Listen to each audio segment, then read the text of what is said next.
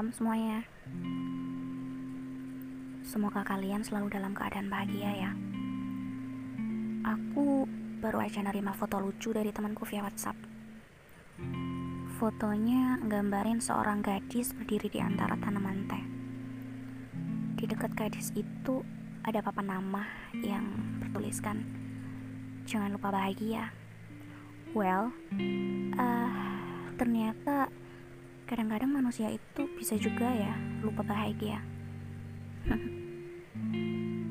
ya, semoga kalian enggak ya. Uh, malam ini nggak tahu pikiranku kayak tiba-tiba kepikiran sama hal-hal yang absurd di sekitar kita. Apa sih absurd itu menurut kalian? Um, arti sederhananya sih kalau menurutku absurd itu nggak masuk akal alias aneh. Ya nggak sih? Ya tiba-tiba aku kepikiran perkara kalau misalnya meet up berkumpul sama teman-teman tapi malah main handphone masing-masing. Ya itulah fenomena yang paling sering kita alami kan saat ini secara fisik sih kita ngumpul tapi masing-masing sibuk main handphone. Aneh banget ya nggak sih? Kalau dilihat dari jauh. Ada lagi punya banyak teman di dunia maya. Tapi nggak ada satu teman pun di dunia nyata. Hmm paling ilfil sama tipe-tipe manusia yang kayak gini nih. Di dunia maya dia sok ramah tapi pas dilihat di dunia nyata kelakuannya kok nyebelin ya? Absurd memang. Kadang kita terlalu ngejar materi sampai lupa caranya bahagia. Sibuk banget sama pekerjaan. Hmm, ada ya orang kayak gitu? Ada. Di sekitar kita atau mungkin kita sendiri. Ya kalau kayak gini nih biasanya kerjaannya marah-marah aja cenderung kurang manusiawi. Kalau ketemu sama orang-orang yang tipe kayak gini kadang aku mikir emang dia bisa ya bahagia dengan selalu marah-marah kayak gitu? Kalaupun dia bisa bahagia dengan cara kayak gitu aku rasa cara bahagia yang absurd banget. Ya enggak hmm ada lagi hal yang absurd menurutku tuh sekolah cuman untuk mencari gelar bukan pengetahuan. Hmm. kalian pernah lihat nggak orang-orang yang suka boros sekolah atau kuliah? Ada juga tuh yang bilang kalau materi yang disampaikan dosen di kelas nggak penting. Bisa lihat di Google katanya. Hal yang penting menurut mereka itu bisa dapat nilai tinggi pas ujian. Lulus nilainya tinggi. Ya kalau menurut aku sih salah banget sih pikir kayak gitu. Bagiku pengalaman tetap guru yang paling terbaik. Ya mungkin aja materi yang disampaikan bisa dicari di Google tapi pemahamannya enggak guys. Ya enggak? Gitu deh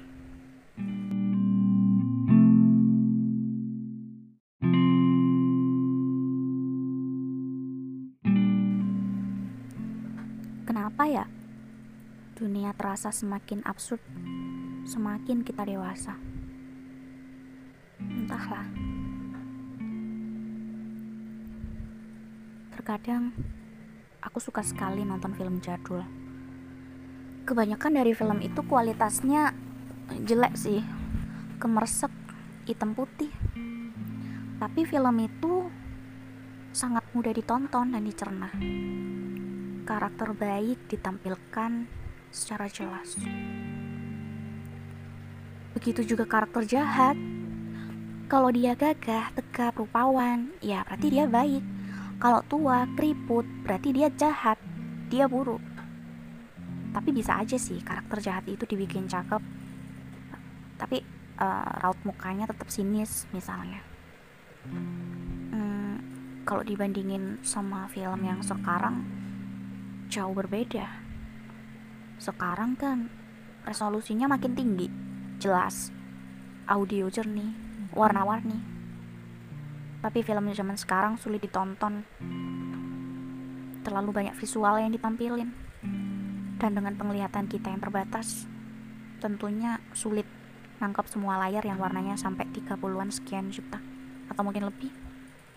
Ya, kita nggak tahu lagi kalau nggak diberitahu dari awal karakter mana yang benar, karakter mana yang nggak bersalah, karakter mana yang perlu dibela, siapa yang harus disalahin di akhir cerita.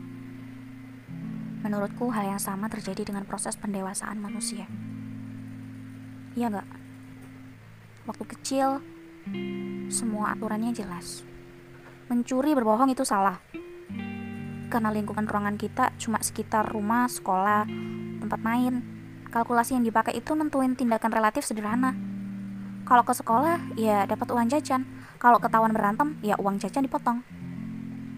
Orang tua kita mengarahkan dengan sangat jelas sehingga intuisi kita tentang baik benar terbangun sejak ini.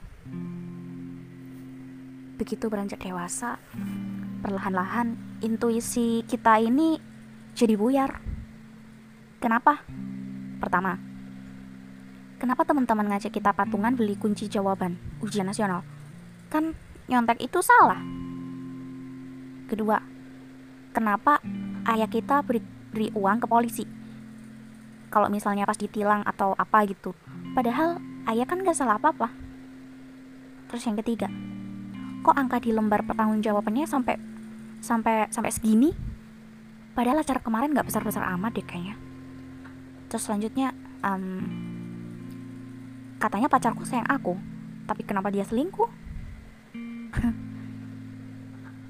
Banyak kali hal-hal absurd. Selanjutnya, kenapa semua orang diem dan ngebiarin aja? Kalau aku ngelakuin ini, siapa yang bakal peduli sih sebenarnya? Ya, satu demi satu, pertanyaan-pertanyaan seperti itu bermunculan.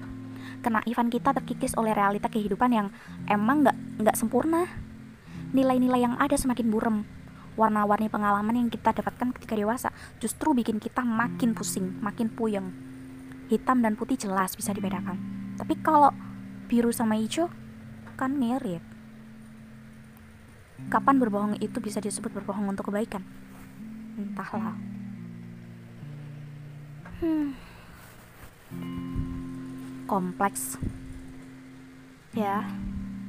Belum lagi dengan gagasan mengenai sukses dan kebahagiaan.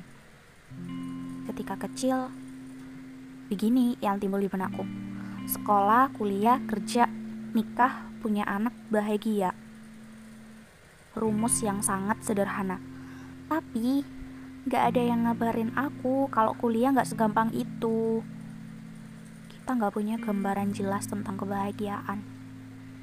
Terutama setelah beranjak dewasa kita mondar, mandir, berharap ketemu sama orang yang membuat kita bahagia. Siapa? Gak tahu. Hmm.